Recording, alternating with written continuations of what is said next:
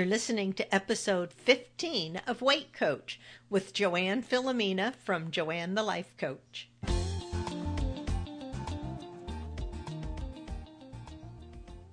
Hey, want to learn more about managing your thoughts and emotions?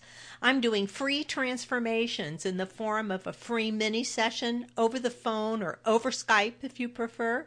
In 30 minutes, we can talk about something that's bothering you and resolve it right on that phone call transformation in under 30 minutes. I'll give you a piece of actionable advice you can take with you, apply in your life, and we'll see if you're a good fit for weight coaching. Just go to talktojoanne.com. It'll take you directly to my scheduling calendar where you can pick a day and time for the call with me. So go do it. Get on my schedule. I'm giving away a $100 Amazon gift card. Um, that'll be in a drawing on June 21st so you have a chance to win if you sign up and show up. I'd love to meet you. So pause this podcast, go sign up right now. Do it, then come back and find out about your meta skill. Are you back? Good. There were numerous definitions of meta skill when I Googled it. After reading a bunch of views and interpretations, here's how I see it. A meta skill is like a master skill that you apply to the other skills that you have. Say you're really skilled at creating graphics for advertisements, but you also have a very high level of empathy that allows you to instinctively know what's going to appeal to the targeted audience for that ad. Empathy is the meta skill that you possess that makes you a far superior graphic designer. The word was first introduced to me by Brooke Castillo. I had listened to her talk about how to stop over drinking. It's a fantastic program she's put together for those who want to cut back on their drinking or stop drinking entirely.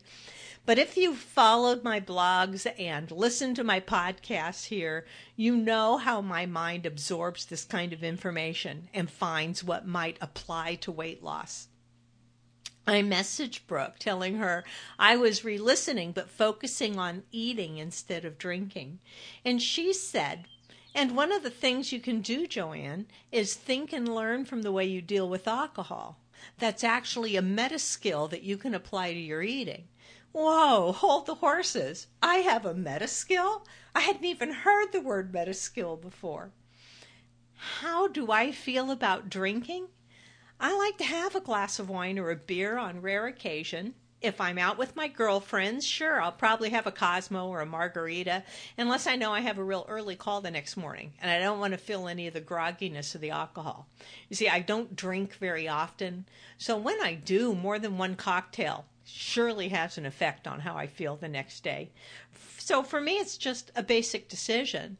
There's not the pull of desire all wrapped up in it. But even more important, there's no self judgment involved. None. Around food, I might think I'm weak or bad for wanting to cave into the piece of chocolate cake or indulging in some chips and dip. When it comes to drinking, I don't have those thoughts. But I also don't have the opposite thoughts. I never think, oh, I'm so strong around alcohol or I'm good about not over drinking. You see, I'm I'm totally neutral about drinking. Neutral is linked to my meta skill. The meta skill that I bring to alcohol is that I completely lack making any self self judgment about having a cocktail or not. Oh, yeah, wait. There is a self judgment that I used to make over drinking called calories. But that's right back to eating and food and dieting. I used to obsess about if I could fit a glass of wine with a special dinner into my Weight Watcher points. But that had nothing to do with the actual alcohol. That was more about obsessing about my weight and obsessing about overeating. So if I could bring this meta skill to the table, literally with food, how would that happen? I need to be able to drop all self judgment about eating. It's not just about stopping the thoughts like I'm so bad for having that or I'm so weak around potato chips I can never resist them.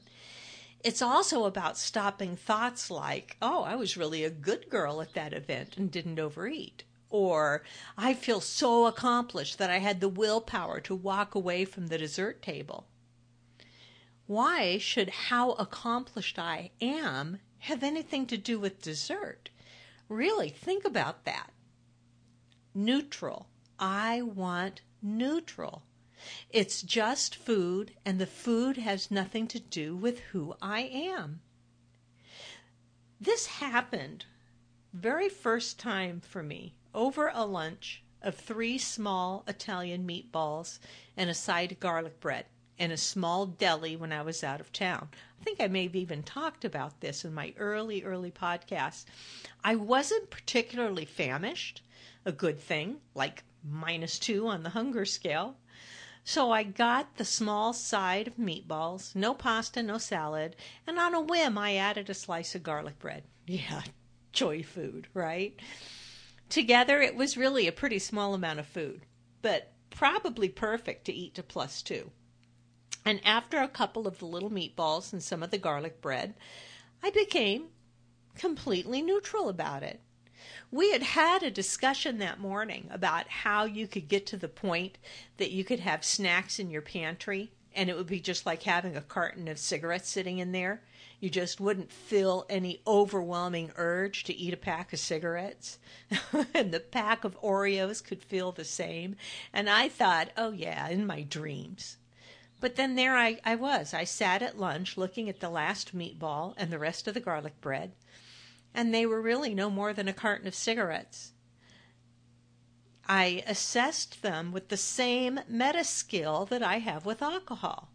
It wouldn't take that much room in my belly to finish off the last meatball, but the Italian sauce was likely going to make my stomach acidy as the afternoon wore on. And I wanted to be able to focus back in the conference room without that awful stomach burning I immediately stood up and walked away from the remainder of my lunch, just not wanting it.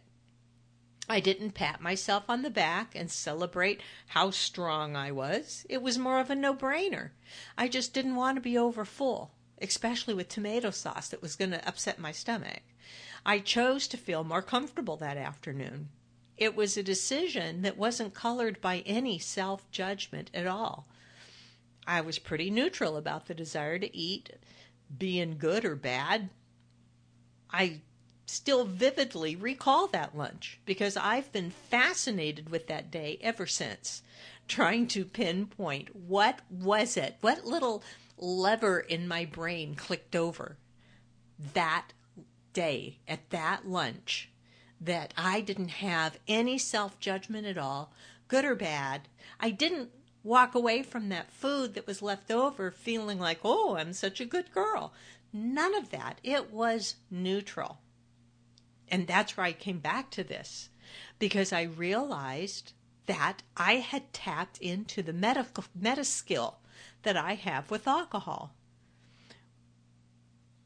The memory shot right back into my head when Brooke said, tap into the meta skill you have with alcohol to apply it to eating. I realized for the first time what a neutral experience was. Oh, now look, fast forward. I'll give you another example, kind of an opposite example. I started thinking about my first evening at Mastermind in San Diego when they had cupcakes set up along the back wall with the tea and the coffee. And throughout the evening, our lovely master of ceremonies, Ruth, would remind us there are cupcakes, ladies, eat 'em up. I thought I was pretty cool about it, kind of neutral. Oh, I ate a little bit of cupcake early on, and there was an urge to have more, and I was keeping that like just below level. But every time I heard someone say, hey, cupcakes in the back, my brain said, oh, holy hell. Seriously. It was the fleeting, automatic thought that we never pay attention to.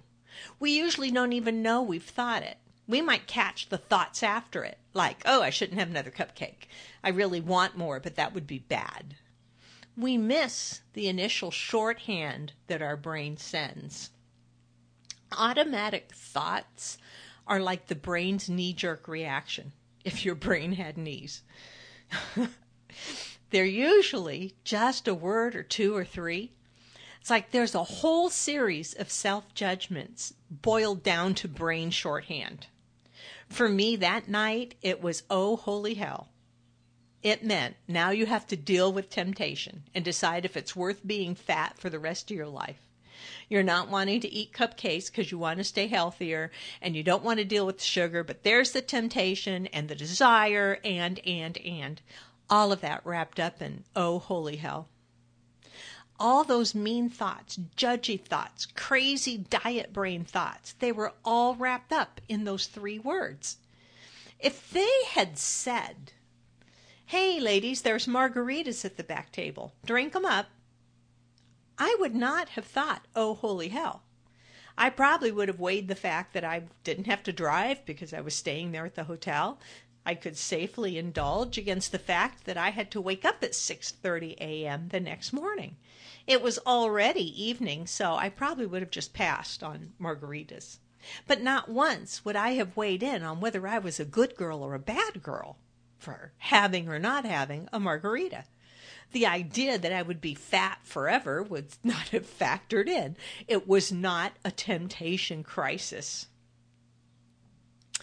So, two things to take away from this. One is start watching for those automatic thoughts. I'm beginning to realize that I have those a lot, and it's taken me a long time to start noticing them. Usually, I am working my way back through all the thoughts that come after the automatic thought.